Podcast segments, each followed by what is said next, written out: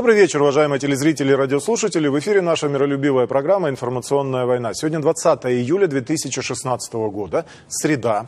И сегодня у нас необычный эфир. Сегодня мы с вами впервые за прошедшее время, это несколько лет, буквально два года мы этого не делали, у нас скайп-включение. И наш сегодняшний гость в студии – это руководитель Алтайского отделения Фонда концептуальных технологий Валерий Викторович Пякин. Вчера вышел очередной выпуск вопросов и ответов по глобальной политике, по интересам Российской Федерации, о том, что происходит в мире. Возникли ряд вопросов после этого а, выпуска, который вы все можете видеть на YouTube, и мы решили задать эти вопросы прямо в эфире программы «Информационная война». Добрый день, уважаемый Валерий Викторович. А, рады очень видеть вас и слышать в Крыму. Давно мечтали с вами организовать какие-то телемосты, и вот сегодня вот случилась такая вот возможность. А, мы все смотрели вчерашние вопросы и ответы, ну, многие во всяком случае. Естественно, основной интерес связан с событиями в Турции, в Ереване и в Алма-Ате. То есть основную канву ваших рассуждений, в общем-то, люди восприняли, но возникают вопросы. Как вы оцениваете в долгосрочной перспективе, ну хотя бы до конца этого года, развитие событий в Турции? А, вот эта стабилизация положения Эрдогана, она для России выгодно действительно, ну, в краткосрочном понимании, там, этим летом, наверное, да. А вот с точки зрения до конца года, весь 17 год, как могут развиваться события с точки зрения интересов Российской Федерации? Тут надо понимать простую вещь, что э, стабилизация Эрдогана, так называемая, которая действительно России выгодна, во многом зависит от него самого. И эта стабилизация, она ненадолго. Тут э, такая ситуация. Вот смотрите, когда э, не получилось организовать э, Турцию в соответствии с Севским договором 2020 года, Турцию начали организовывать по договору Лазанскому от 23 года. А как объединить было то, что уже так разбегалось? Нужно было делать светское государство, его ломали. И армия является, являлась долгое время именно гарантом вот этого светского государства. Когда пришел Эрдоган, а он пришел не сам по себе, а он всего лишь фигура стоящих за ним сил, вот, он начал изменять Турцию э, в сторону э, исламизации. Исламизация. Но ислам э, именно собственный, турецкий, и эту модификацию ислама представляет и э, Фетхулlah, Фетхулlah Гюлен. И э, вот Эрдоган все время вычищал. И вот этот вот э, переворот, это ликвидация напряжения в армии, ликвидация остатков светкости э, в армии. Вот обратите внимание, какие огромные э, кадровые чистки начались. То есть светский режим э, в Турции зачищается по полной программе. А то, что формировалось на основе исламского режима, это должно быть сохранено. Но Эрдоган прекрасно понимает, что пока существует Гюлен, он будет всегда временной фигурой. И он хочет переключить на себя, он, сделать, он хочет убрать э, Гюлена, а э, всю идеологическую часть Турции переключить на себя. И вот здесь как у него будет решаться. Он и так много начудил, его поставили э, для этой задачи, но он вписался в американскую страновую элиту вместе с Даутаглу, и с этим самолетом, и с этим ИГИЛ, и поддерж... Ведь нефть он легализует, которая идет... Э, из севера Сирии и севера Ирака. Вот. Он в эти процессы вписался э, вопреки глобальной политике. И вот как он будет? Он уже показал, что он ограниченно договороспособен. И он пытается стабилизировать э, себя за счет того, чтобы ликвидировать Гюлена. Тем более, что как бы Гюлен уже, у него проблемы со здоровьем, и он пытается договориться. Ну давайте уберем, а я буду лидером. Э, хотя он лидером этого движения, ну никак не может быть. Очень много зависит от того, как он сейчас будет себя вести. Угу. Очень многих телезрителей нашей программы, которые вот обсуждают, у нас даже есть кружки, которые обсуждают разную аналитику, и вашу тоже прежде всего, очень беспокоит ситуация в Сирии, особенно в том контексте, как вы говорите, что ситуация в Сирии, которая сложилась чрезвычайно благоприятная к марту, а, к тому моменту, когда мы начали частично выводить свои войска, сейчас эта ситуация меняется, и это усиливает позиции Ирана. То есть наша позиция там уже не такая устойчивая. Вот вы можете дать общую оценку с точки зрения хронологии и с точки зрения игроков, что там происходит именно исходя из наших интересов? А, пока там не происходит ничего критического, исходя из наших интересов. Сейчас Иран пытается перехватить управление, но у него это не получается. И в этом отношении э, в большей степени не получается потому, что э, как бы не похоже было на афганский сценарий поддержка именно Асада, но именно взаимодействие с генштабом э, Сирии – не дает возможности, вот, имеется в виду взаимодействие наших ВКС и России вообще, именно с Генштабом Сирии, не дает возможности перехватить управление Ирану. И Иран входит различными путями, он пытается договориться. Здесь зависит от того, как Россия себя поведет. Если Россия будет и дальше э, ни рыба, ни мясо, вот, то тогда э, они смогут поставить процесс примирения под себя. Потому что когда идет процесс примирения и договор э, э, с оппозицией сирийской, которая готова э, за единую Сирию сражаться и против ИГИЛ сражаться, она ведь э, смотрит, а что там будет дальше, с кем можно договариваться. Нужно договариваться с Ираном или нужно договариваться с Россией. Пока Россия присутствует значительно сильнее, чем Иран. Иран дает, конечно, наземную часть, но все прекрасно понимают, пока не прилетит э, белая птица с красными звездами, наступать э, те же самые иранцы не могут. И все прекрасно понимают, что э, здесь э, много зависит от России. Вот когда у Ирану сможет сформировать э, уверенность в том, что белые птицы с красными звездами, то есть российская авиация, летает исключительно по велению Ирана, вот тогда они смогут перехватить. Сейчас у них такой возможности пока нет. Э, наше Министерство обороны э, и наш МИД маневрируют достаточно хорошо, чтобы компенсировать э, вот эту заминку политическую в Москве. Угу. Короткий вопрос по событиям в Армении и в Казахстане. По хронологии это все случилось после Ниццы, это все случилось после вот этого достаточно шумного и многопланового события в, э, ну, в Анкаре, в Стамбуле. Э, вот дайте общую оценку, это в чистом виде агентура американцев, либо там идут какие-то процессы более долгосрочные, более угрожающие стабили... ну, интересам Российской Федерации?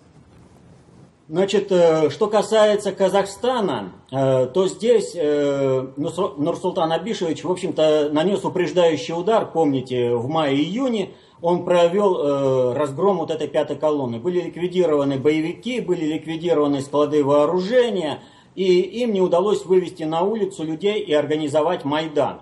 Поэтому, помните, перед этим было нападение на воинскую часть, и вот сейчас вот это последнее нападение, это все, что Соединенные Штаты могли сделать для э, организации вот, э, дестабилизации в этом регионе. Все, что у них осталось, они сами выявили и поставили под удар. Но это должно было усилить именно события в Турции, то, что там произошло. Вот. А что касается э, событий в Армении, то здесь все гораздо сложнее. Дело в том, что проект Северная Армения – он э, никогда страновой элите Соединенных Штатов не подчинялся. Но в Армении для реализации этого проекта э, взрощена достаточно большая, э, так скажем, по количеству группировка упертых националистов которые все хотят решить силой, пользуясь международной поддержкой. И когда они видят, что руководство Армении идет на какие-то договоренности, что-то там уступает, они как, у нас такая мощная поддержка, а вы пытаетесь тут чего-то договариваться, надо наступать и громить Азербайджан и забирать все территории, которые нам нужны. Вот. И вот этот вот всплеск, он только относительно спровоцирован э, со стороны э, страновой элиты США. А на самом деле это внутренняя разрядка ситуации э, в самой Армении. Там так или иначе вот эти всплески крайних националистов, они вот все время это было и будут. Э, и то, что вот они сейчас зависли, они не знают, как, куда дальше вести. Они думали, что, в принципе, предъявят ультиматум, и с ними кто-то будет договариваться. А с ними никто не договаривается, положение изменилось, у них неправильное понимание. Если бы у них была поддержка Соединенных Штатов, даже в лице страновой элиты, то у них выход внешний был бы. Угу. Спасибо. Ну и самый основной вопрос вот этого э, разговора, для которого мы вас пригласили. Вот ваш тезис, который в последнее время звучит очень громко, связанный с тем, что в России нет средств массовой информации, которые бы помогали формировать э, информационную картинку для глобальной политики, для проведения глобальных интересов Российской Федерации. Вот э, с этой точки зрения вопрос я хотел бы поставить так – ну, на самом деле, правда. И даже вот вопрос с Украиной, вот мы из Крыма его понимаем таким образом, что при всех наших дипломатических, при всех наших военных, внешнеполитических успехах, по большому счету, мозги украинцев мы теряем. И это тоже э, в конечном счете из-за того, что у нас нет средств массовой информации, обращенных на эту аудиторию. У нас нет единого консолидированного центра, который бы общался со всеми соотечественниками э, э, за границей.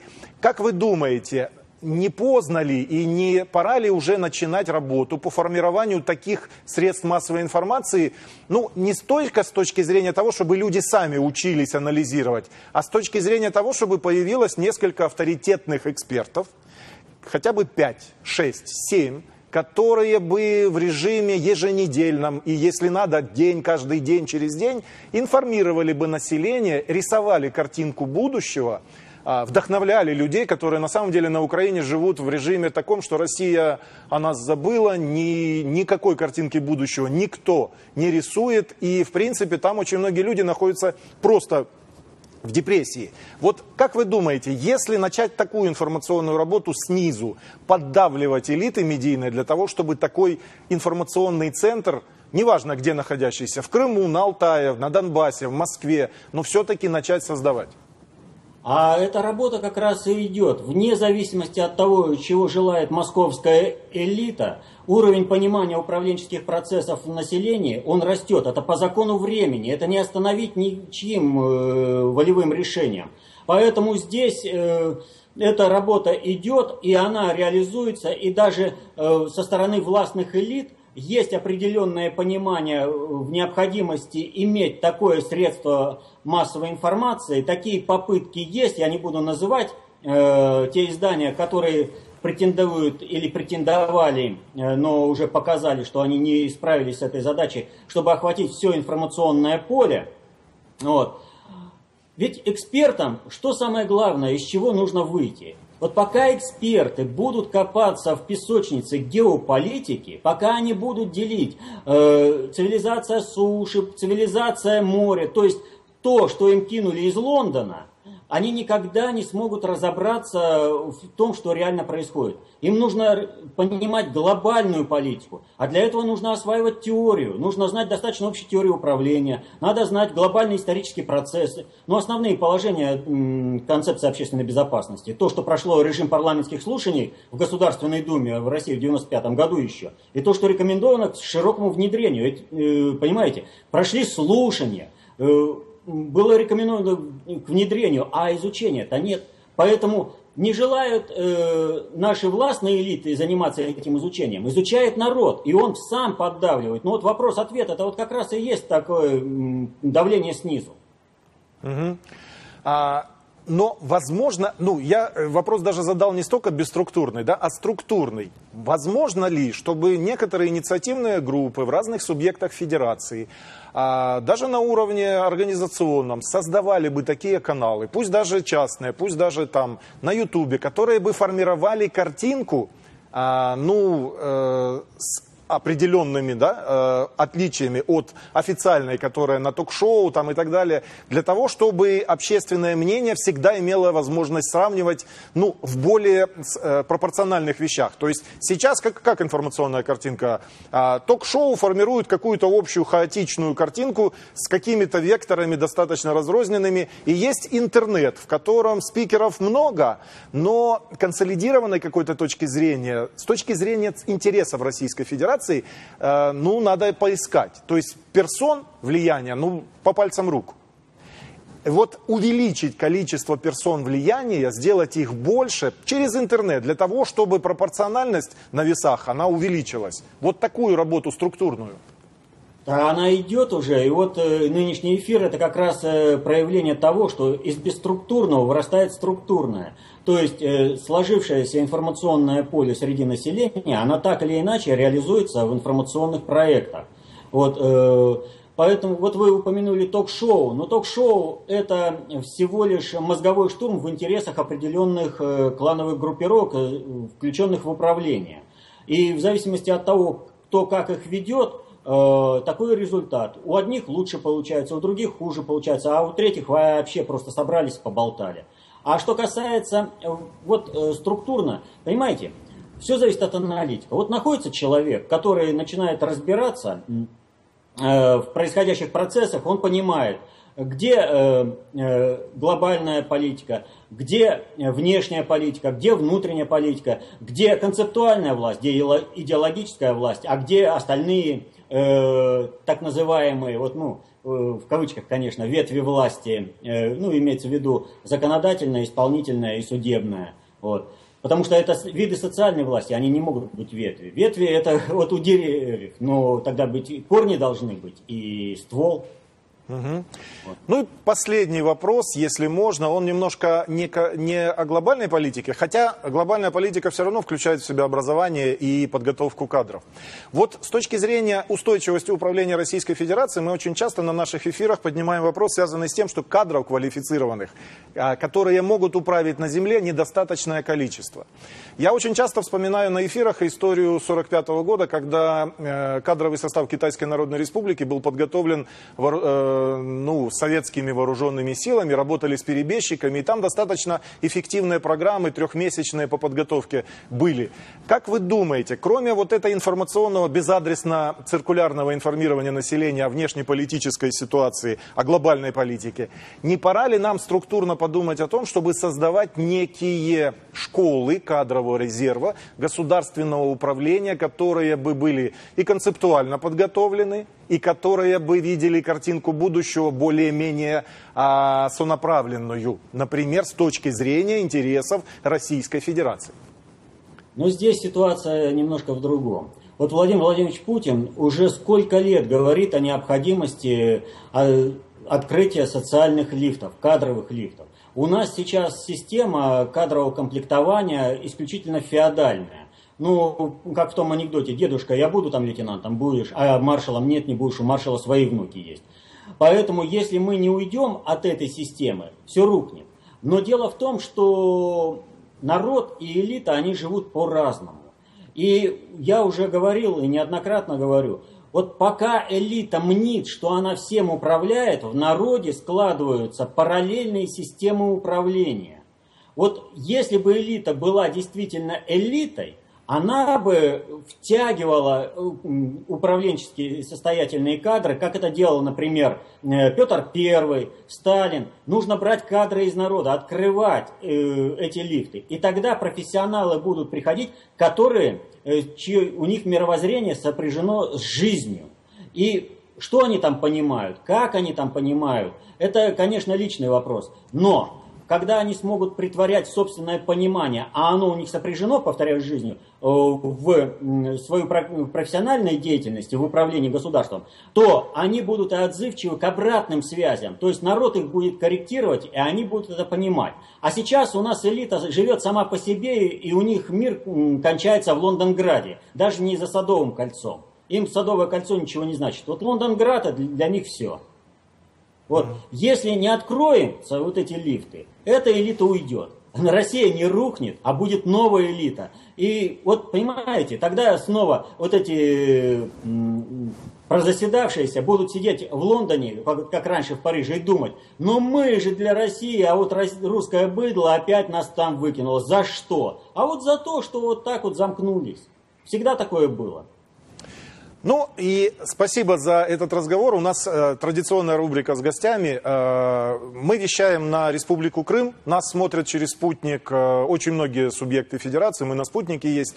А, ваше обращение гражданам Российской Федерации, всех субъектов. Вот что бы вы сегодня, 20 июля, пожелали, порекомендовали, успокоили, настроили, провели политинформацию, в конце концов, как это было в Советском Союзе. Вот что бы вы сейчас э, сказали крымчанам прежде всего, ну и всем остальным гражданам Российской Федерации? Ну, здесь я бы закончил двумя правилами достаточно общей теории управления. Первое правило. Все происходит наилучшим образом, сообразно реальной нравственности и этике всех участников процесса. Поэтому э, сама постановка, что от меня ничего не зависит, это постановка ложная. И вторая постановка. Вот когда говорят, а я вот ничего не понимаю или в чем-то не разбираюсь. Нужно понимать, что многие понятия, вот как говорил Козьма Прудков, многие понятия, э, многие вещи нам непонятны не потому, что наши понятия слабы, а потому что сии вещи не входят в круг наших понятий. Нужно расширять круг понятий. Нужно самому разбираться в том, что происходит. И если человек не будет работать на свои интересы, то э, другой человек – будет работать на его интересы опосредованно, а может быть и решать свои интересы за счет интересов этого человека. Поэтому спасение утопающих – дело рук самих утопающих. Ну, как говорил товарищ Сталин, без теории нам смерть. Не будем сами учить теорию, никто за нас ее не выучит и нас не спасет. Ну, тогда еще один вопрос. Как вы оцениваете перспективы августа, как месяца, которые вот приходят, с точки зрения оперативной игры, с точки зрения событий, которые, ну, грядут 100%? Август всегда у нас напряженный месяц. Давайте, э, ну, э, сама фраза «дело, э, «спасение утопающих, дело рук самих утопающих» достаточно депрессивна? Нет, это не депрессивно. Э, дело в том, что э, спасение утопающих дело рук самих утопающих, это предполагает и работа на перспективу. То есть, если мы предполагаем, что кто-то может утонуть, значит, нужно создавать службу спасения на воде. И эта служба должна быть определенным образом организована. А не то, что там, если человек тонет, вот спасай сам себя. Ни в коем случае это не таким вот образом. Нужно научить человека плавать, чтобы он не утонул. Нужно обеспечить возможность его спасения, если произойдет какая-то непредвиденная ситуация. Вот что подразумевает э, поговорка «спасение утопающих – дело рук самих утопающих». А, извините, что вы задали вопрос-то какой? А как вы оцениваете перспективы августа? Вот все а, смотрят в август э, с достаточно таким, ну, напряженным ожиданием. Значит, э, все зависит э, от того, о чем вы поставили вопрос. Как будут правильно освещаться события. Август месяц катастрофичный только лишь потому, что он приходится сразу на период после отпусков, когда массово люди уходят в отпуск и перестает э, происходить информирование общества хоть с каким-то началом анализа. И тогда происходит информационная лакуна. Люди э, теряют э, понимание процессов управления, но сами процессы управления, они продолжают осуществляться. И в августе э, происходит вот как раз э, скрытый от людей период, организация какого-то э, процесса. И в августе как раз с этим э, результатом этого процесса сталкиваются. Чтобы вот этой катастрофы не было, то должна быть интенсивная работа именно в этот период, в предавгустовский, интенсивная информационная работа по освещению и анализу происходящих процессов. Вот когда эти процессы будут скрываться, то многие процессы не смогут реализоваться по одной простой причине, что э, информационное состояние общества будет совершенно другое, нежели то, которое необходимо для реализации этого процесса. Спасибо большое. Очень рады вас видеть и слышать в Крыму. А, выражаем надежду, что такие встречи можем сделать более-менее регулярными, особенно ну, там, еженедельном, в ежемесячном таком режиме. Спасибо вам большое за вашу работу. А, будем рады видеть вас в Крыму. Всегда пожалуйста. По мере возможности будем работать вместе. Уважаемые телезрители и радиослушатели, сегодня 20 июля 2016 года, и сегодня эфир был построен на интервью с достаточно известным человеком Валерием Викторовичем Пякиным, руководителем Алтайского отделения Фонда концептуальных технологий. Такие включения с экспертами с материка мы будем стараться делать каждую неделю, и надеемся на то, что наша программа «Информационная война» станет более объемной, более информативной, и мы сможем а, не только ну, освещать события, которые произошли, но мы сможем модулировать смоделировать картинку будущего, для того, чтобы граждане Российской Федерации с большей уверенностью смотрели в завтрашний день. В эфире была информационная война. Спасибо за внимание.